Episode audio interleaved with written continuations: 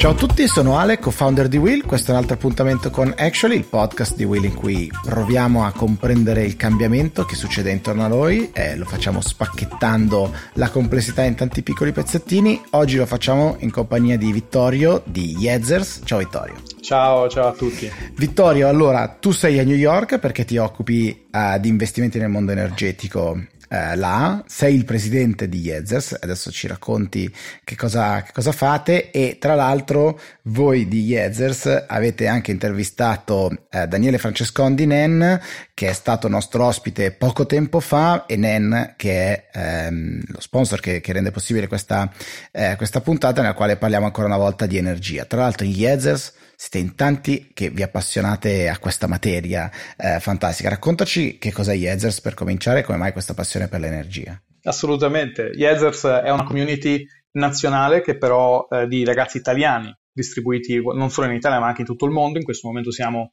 eh, oltre 500 e l'idea alla base è che se i giovani che hanno intenzione di, eh, di, mettersi, di mettersi al lavoro per cercare di contribuire allo sviluppo del paese eh, hanno un posto dove farlo, hanno un posto dove crescere, dove, dove consigliarsi, dove stringere relazioni, beh, quel posto sarà sicuramente una, una motrice di sviluppo nel medio-lungo periodo. Quindi Yezers ruota intorno a questo concetto dove i ragazzi all'interno si, si, impegnano su tanti temi differenti che o sono di loro interesse o sul quale hanno eh, maturato una sorta di, di, competenza, seppur acerba, essendo tutti comunque under 35, e, e insieme appunto cerchiamo di, di, produrre idee e poi di portarle ai decisori per discuterle e volendo anche implementarle.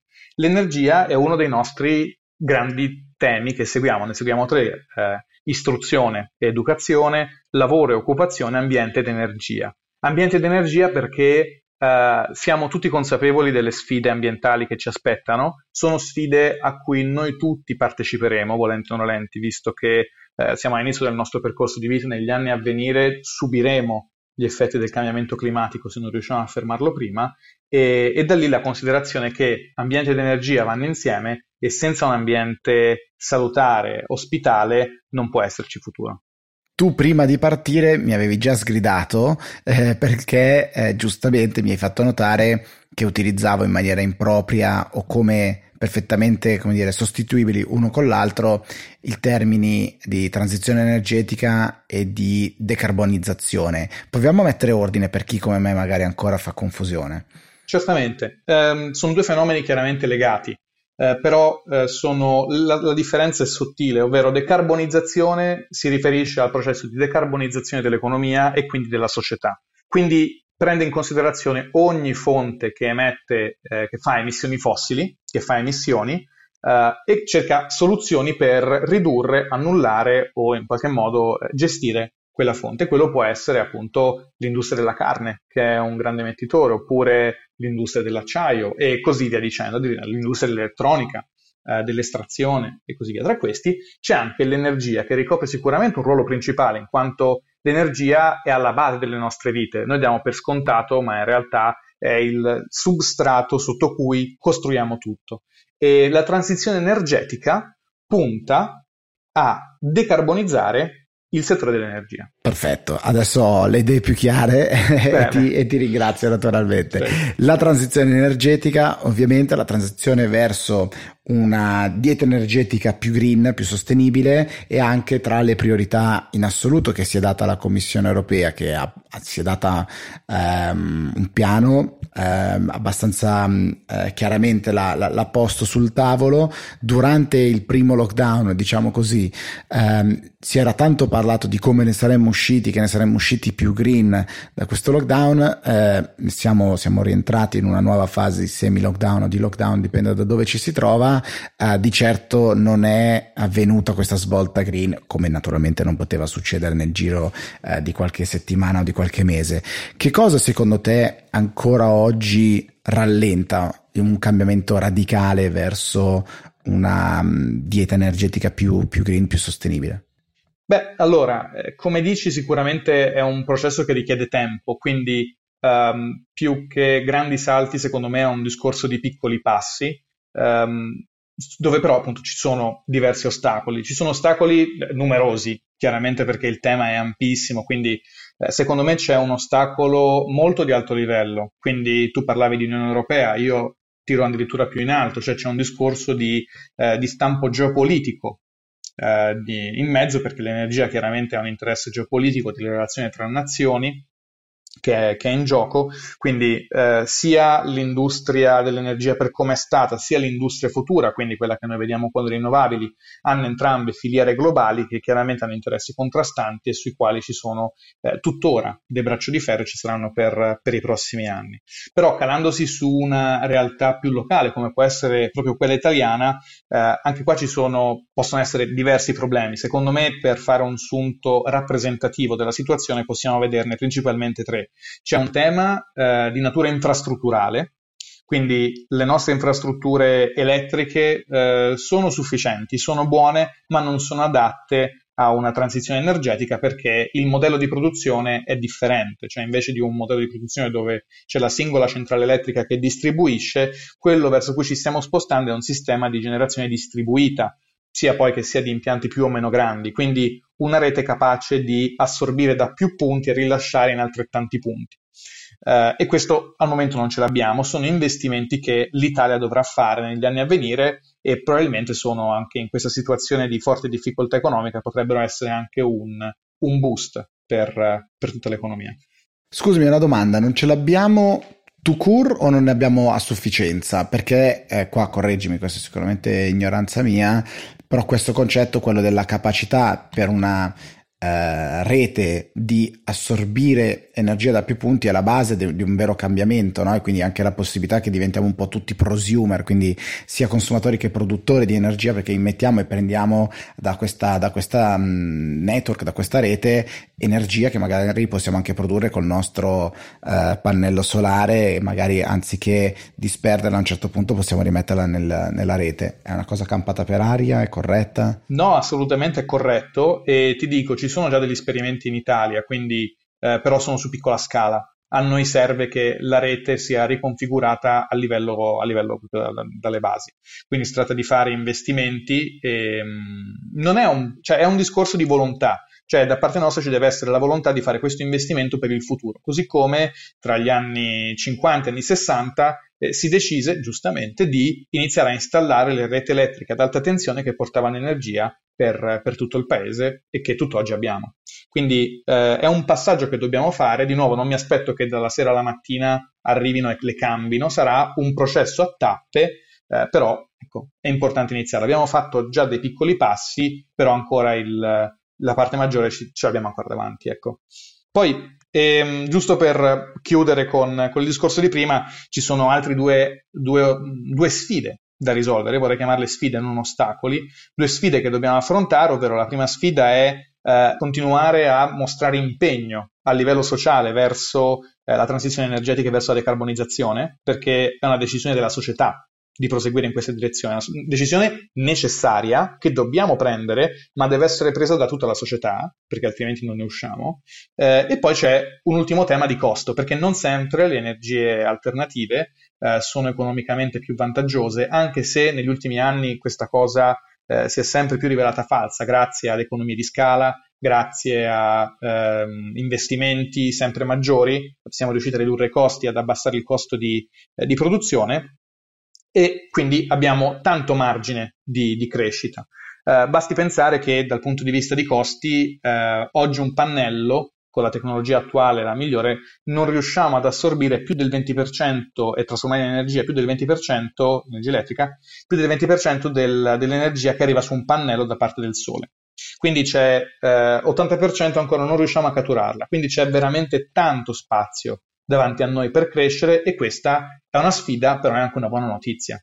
Questo è un gap tutto tecnologico, cioè di questo 80% non siamo in grado di assorbirlo del, dell'energia solare che arriva contro un pannello, non siamo in grado per una mancanza tecnologica, o mancanza insomma, per la necessità di migliorare a livello tecnologico proprio le strutture, corretto? Esattamente, è un discorso di, di, di proprio tecnologia con la quale poi costruisci gli impianti, uh, però ecco, ci dà anche, ci dà anche una buona... Un, un, un, orizzonte molto positivo a cui guardare perché la progressione della capacità dei pannelli di assorbire energia è crescente da tanti anni. Quindi eh, non è per renderla molto semplice, però eh, uno può essere abbastanza sicuro che magari non arriveremo al 100% perché ci sono poi dei problemi ingegneristici, io non sono ingegnere, quindi non mi voglio lanciare in, questa, eh, in questo discorso, però ecco, abbiamo tanto spazio di crescita, è lecito attendersi che lo raggiungeremo abbastanza velocemente.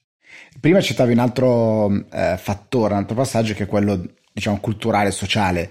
Uh, mi viene da dire che non siamo mai stati forse in un momento più fortunato in questo senso perché la tua generazione, la generazione insomma, più, più, giovane, sicuramente oggi un motore fortissimo su questi temi, fortunatamente, a strappi con diversi sicuramente livelli di competenza e di consapevolezza Uh, diciamo, naturalmente eh, non si può dire tutti i giovani sono alla, alla stessa maniera consapevoli su, questa, su, questo tema, ma è indubbio che ci sia un forte uh, motore, una forte spinta e questo ovviamente avrà un impatto tanto sul regolatore, sul, sul decisore politico, quanto sul, sui produttori, sulle, sulle aziende. Quindi questo secondo me è un fattore che ci deve far ben sperare per il futuro, no?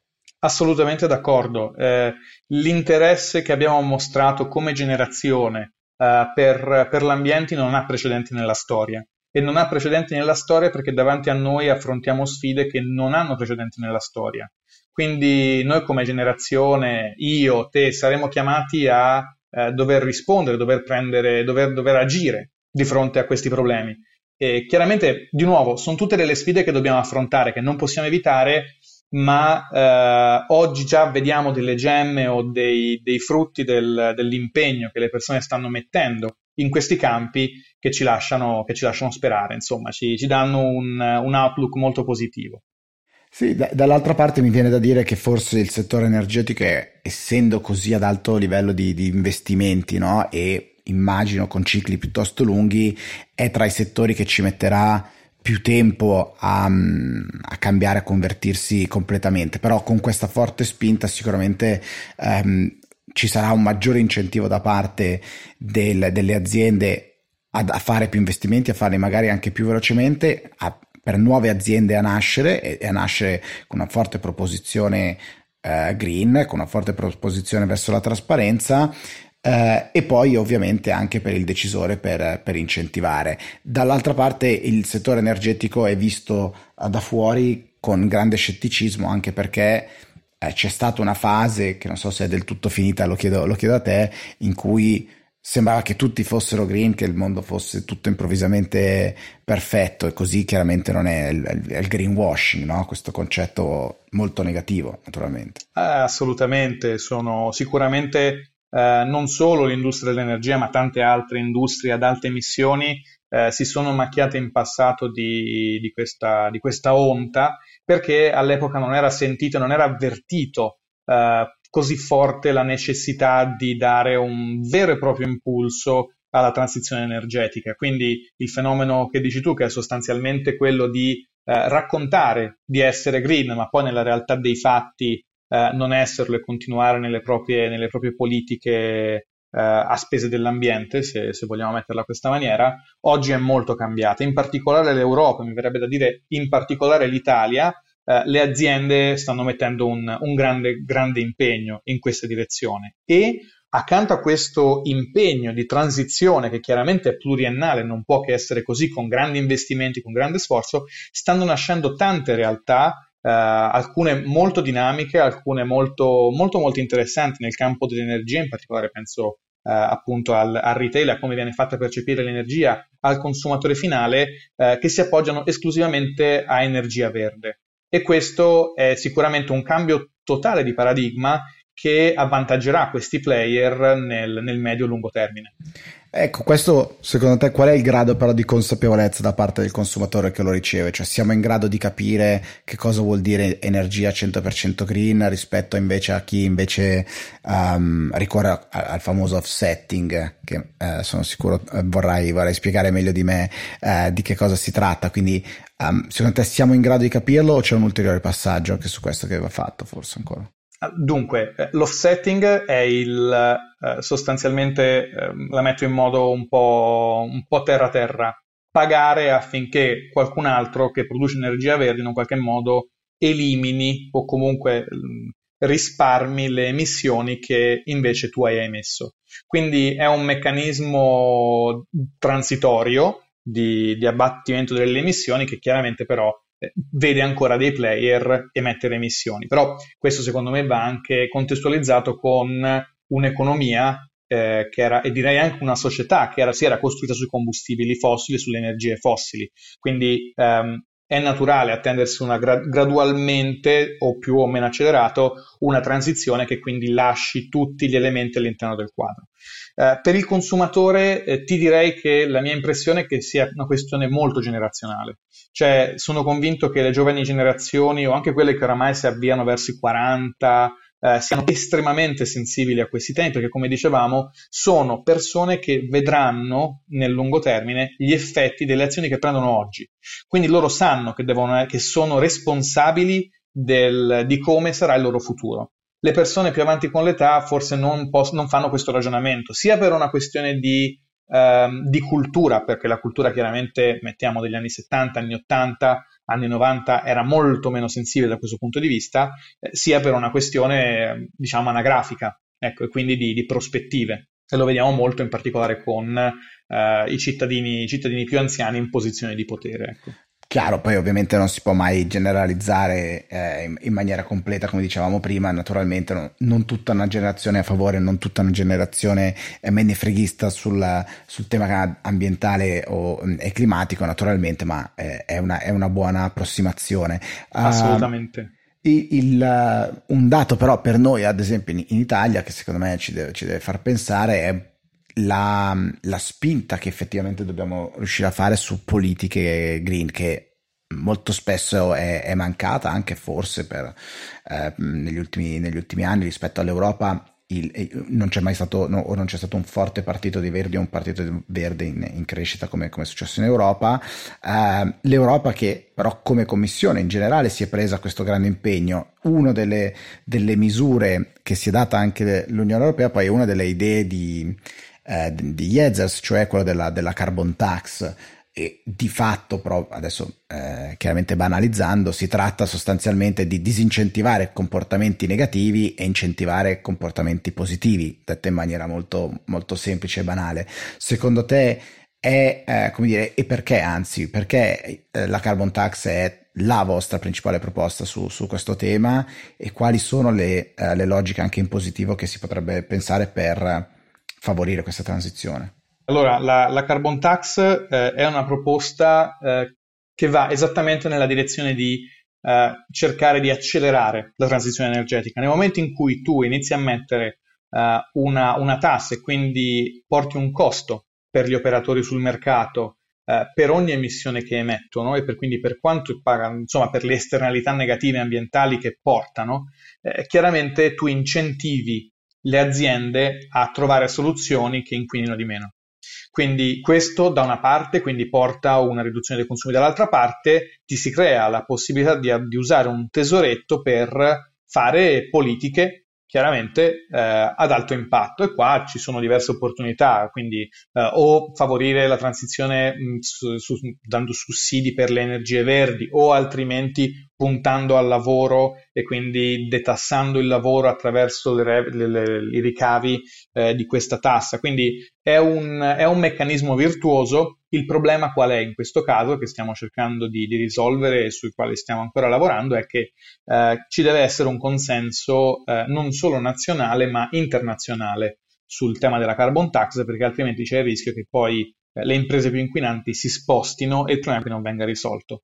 Però eh, ci sono anche da questo punto di vista buone notizie perché il sentiment, il sentimento sul, su, queste, su, queste, iniziative è sempre più forte e ci attendiamo insomma che, che, che possano avere successo nei, nei prossimi anni. Uh, ci sono altrimenti altri... Scusa, volevi fare una domanda?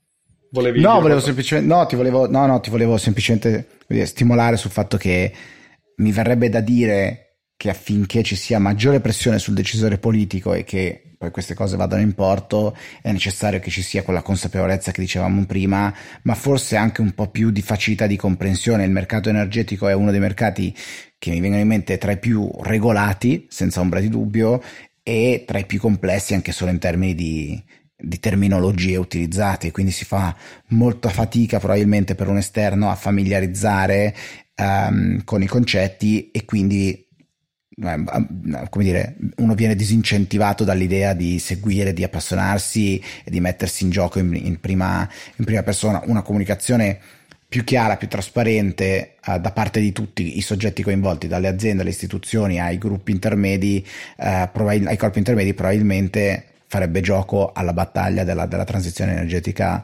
in, in, maniera netta, non credi? Assolutamente, uno inizia a fare a schiaffi con la terminologia quando apre la prima bolletta, diciamo, standard cartacea che gli arriva per lettera. Quelle sono le cose che non riesce a decifrare, penso ti serva un corso di laurea per, eh, per capire cosa, tutte le cose all'interno di una bolletta, quindi eh, riuscire a introdurre più trasparenza, più, più semplicità nella comunicazione di quelli che sono eh, i costi di generazione, gli oneri, le tasse e così via, non può che aiutare il cittadino a sentirsi più, più responsabile, a comprendere tutti questi meccanismi e come può fare la differenza poi nel, nella realtà. Sì, perché poi è, è, è il percepito che guida naturalmente le decisioni, le scelte politiche, nel senso di eh, policies e di, e, e di, possibili regole del domani in favore appunto di una, eh, di una transizione eh, effettivamente energetica. Um, c'è un'altra ulteriore proposta, eh, secondo te e secondo voi, Yezers, che, che, vale la pena seguire e supportare? Ma, dunque, fortunatamente noi ne, ne abbiamo tante, come, come, ti dicevo, ne abbiamo, ne abbiamo a decine anche in tema ambientale, probabilmente per stare più eh, legato al, al, tema dell'energia me ne vengono in mente due. Uh, una è uh, molto semplice, però da, da, dall'idea del, del, problema, ovvero uh, l'illuminazione pubblica. Noi ogni anno, forse le persone non lo sanno, ma noi ogni anno spendiamo il 10-11% del nostro consumo totale di energia elettrica in illuminazione pubblica. E questo è in media pro capite quasi il doppio che rispetto alla media europea, ma se consideriamo paesi leader come la Germania e i paesi scandinavi, questo gap cresce fino a addirittura 5 volte. Quindi in realtà con investimenti uh, in tecnologie di illuminazione intelligente o uh, nuove, nuove, forniture di lampadine a LED, non serve la scienza de- dei reattori nucleari per, per queste cose, si possono ottenere importanti risparmi non solo di tasse, quindi di risorse pubbliche che non vengono sprecate, ma anche di risorse che non vengono consumate per alimentare queste lampadine. Oppure un'altra idea, eh, e poi con questa eh, mi fermo, eh, è quella che noi chiamiamo Ener Nudge, cioè la teoria dei nudge applicata all'energia. I nudge cosa sono? Sono degli incentivi, piccoli incentivi per, uh, per, far fare alle persone delle scelte corrette, sostenibili, consapevoli. L'idea è che uh, laddove ci sia, stanno cercando di implementarla con, con alcune strutture pubbliche, l'idea è quella di introdurre negli edifici in cui le persone che utilizzano la luce poi non sono quelli che la pagano, pensate alle scuole, pensate a, alle università, agli, agli edifici pubblici e via discorrendo, introdurre dei meccanismi di gamification, delle piccole competizioni tra, tra gruppi di persone che usano l'edificio per vedere chi riesce a tagliare in modo più intelligente i propri consumi. Questo non vuol dire eh, staccare la spina del PC e non, eh, capire, stare tutto il giorno col PC spento, ma vuol dire cose molto banali come quando uno esce dalla stanza spengere la luce oppure se la temperatura è troppo alta in una stanza, invece di aprire la finestra, regolare il termostato del, ehm, del radiatore. Quindi non si parla mai di, uh, di robe stellari, ma sempre di azioni molto concrete che con un po' di volontà possono portare grandi vantaggi a tutto, a tutto il paese. Questo è un tema che io trovo eh, incredibilmente affascinante e che vale per ogni settore, non solo quello energetico. C'è una foto banale ma eh, come dire, altrettanto forte che, che, è facile trovare su internet di un raccoglitore di sigarette eh, con due buchi sostanzialmente per, per, per, raccogliere appunto i mozziconi. Da una parte eh, c'è scritto Cristiano Ronaldo, dall'altra c'è scritto Messi e sopra c'è scritto il più forte giocatore del mondo. E tutti quei mozziconi che sarebbero potuti essere gettati per terra, invece sono diventati improvvisamente il nostro voto verso l'uno o l'altro giocatore e con un piccolo, come dire, trick di design e di comunicazione si è riuscito a ottenere un comportamento positivo. Quindi basta un po' di, di ingegno, di nuovo comunicazione eh, il più chiara possibile e si ottengono dei risultati eh, che fanno bene alla, alla, comunità. Questo sarebbe un qualcosa da applicare in più momenti della nostra vita quotidiana. Sono totalmente d'accordo, eh, sono, sono idee, alla fine sono idee semplici eh, ma geniali allo stesso tempo, quindi eh, dovremmo riuscire a trovarne di più. Ci proviamo. Intanto io, Vittorio, ti ringrazio per il tuo tempo e per esserci venuto a trovare e grazie come sempre a Yezers che ci uh, fornisce un sacco di spunti super interessanti e speriamo di risentirti presto.